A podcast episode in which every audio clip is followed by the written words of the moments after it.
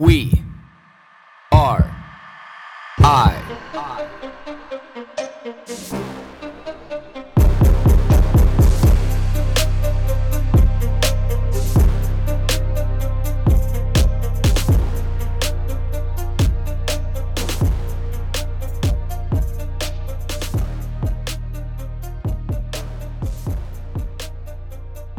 Good morning, fellow Canadians.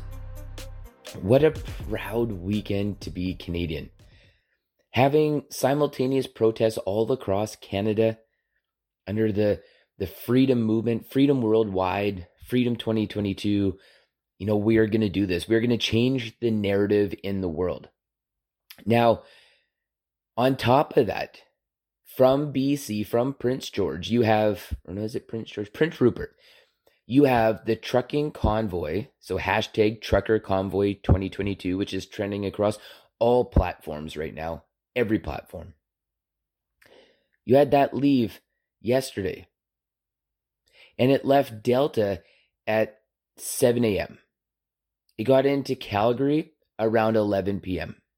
What looks like anyway from the the updates that I've seen. I'm a part of the group chat of hashtag Trucker Convoy 2022.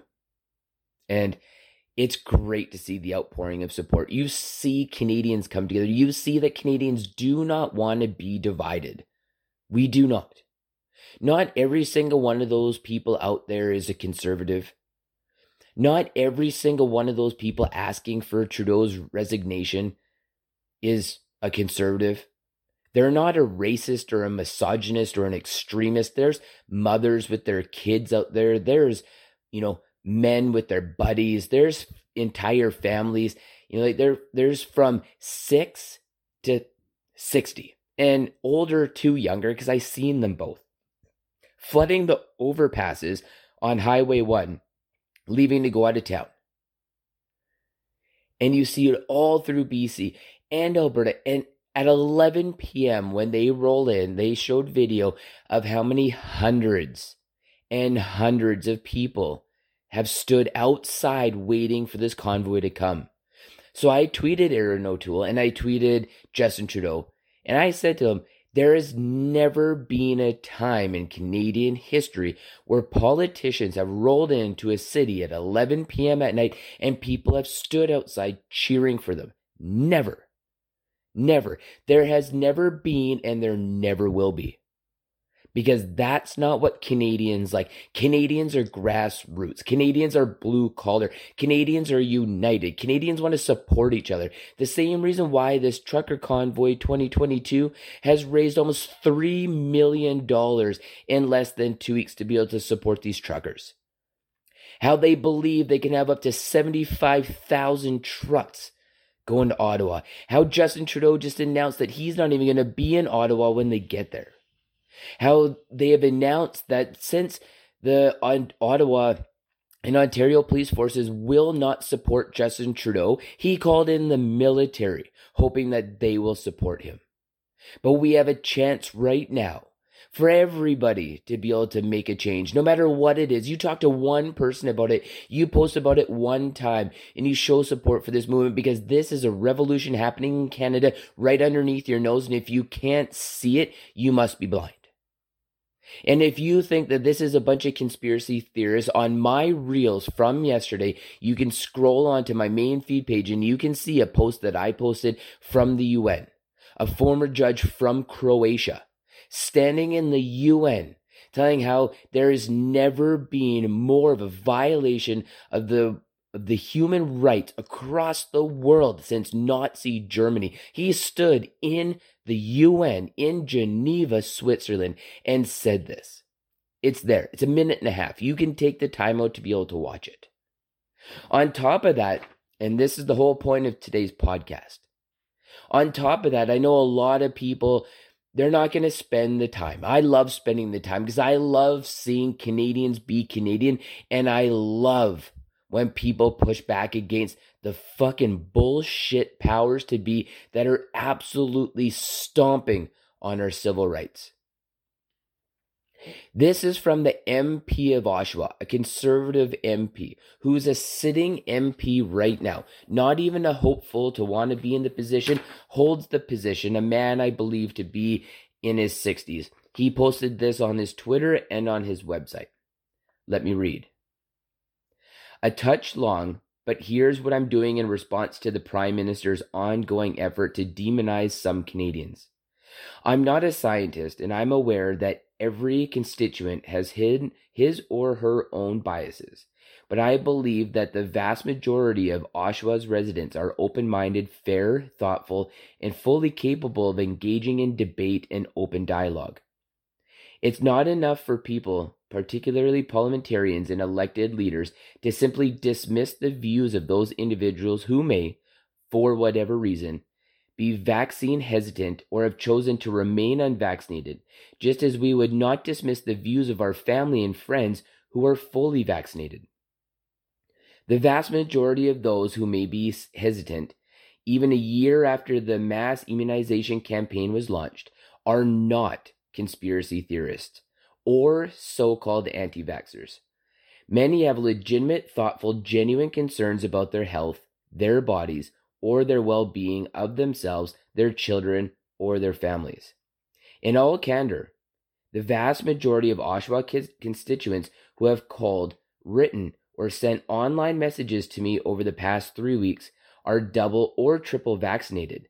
Without prompting, they flatly told me so. Increasingly fully vaccinated constituents have grown more alarmed, worried, and resentful about the tone and nature of recent comments made by the Prime Minister and some of the minister's officials, particularly the clear effort to divide Canadians with name calling, demonization, and overly harsh, off base characterizations of our unvaccinated families and friends. And I agree with you. For many fully vaccinated constituents, the idea of a vax tax akin to the recent Quebec proposal or a government mandate compulsory vac- vaccination scheme crosses a line. Against the backdrop of the Prime Minister's recent characterizations of the unvaccinated as misogynists and racist who don't believe in science or progress are unhelpful and plainly offensive. As his statement that this leads us, as a leader and as a country, to make a choice do we tolerate these people? Even the reference to these people taking up space is hurtful, over the top, and patently offensive. It's tantamount to inciting hatred against an identifiable group of individuals, which, by the way, is a punishable offense under Section 319 of Canada's Criminal Code. No one should be discriminated against or suffers threats, abuse, ridicule, or hate to their freedom of choice. That's why earlier this week, at the urging of both vaccinated and unvaccinated Oshawa constituents who've grown uneasy with these statements, I wrote to the commissioner of the RCMP. I've raised the matter of the PM's comments in relation to Canada's criminal code. Given that he's refused to clarify, take back, or apologize for the comments he made in a resurfaced video from the Quebec based television program La Semaine des for Julie.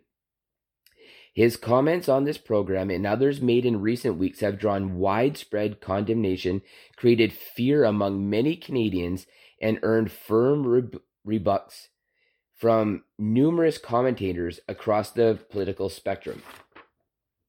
Moreover, the Prime Minister's comments have left many Canadians fearing for their safety, their jobs, and their well being. Some are afraid to go out in public. Others are fearful of reprisals or being subject to ridicule or hate in the public space. Or even among their friends and family, the Prime Minister's egregious statements were, many believe, made with expressed aim of promoting hate against an identifiable group of citizens and specifically against individuals who, for whatever reason, remain unvaccinated.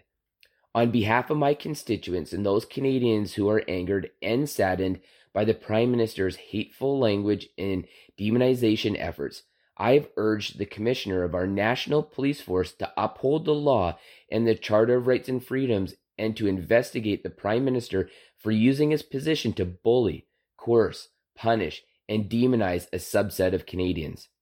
I'd like to expand and extend my thanks and best wishes to every constituent who has reached out to me over the past few weeks by telephone, online, or in person.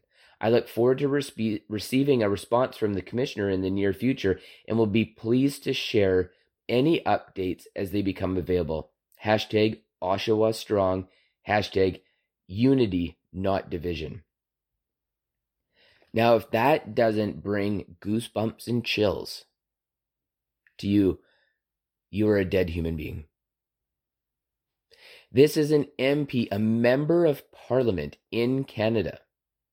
So I researched the last time in Canada that an MP has contacted the commissioner of the RCMP and asked them to bring criminal charges against a sitting prime minister and charges that specifically lay the groundwork for hate crimes in Canada that are not only punishable by law in Canada, but then he would have a direct trial and be held accountable in the UN for crimes against humanity. Think about that for a minute. Think about that. If you can find something, let me know because I didn't find a thing. So when you go about your day today, no matter what corner of this earth you are from, no matter where you are, whether you be in Brazil or Costa Rica or Germany or France or the UK or India, the United States or Canada, all the countries that have people who listen to this podcast, no matter where you are, this is the real truth.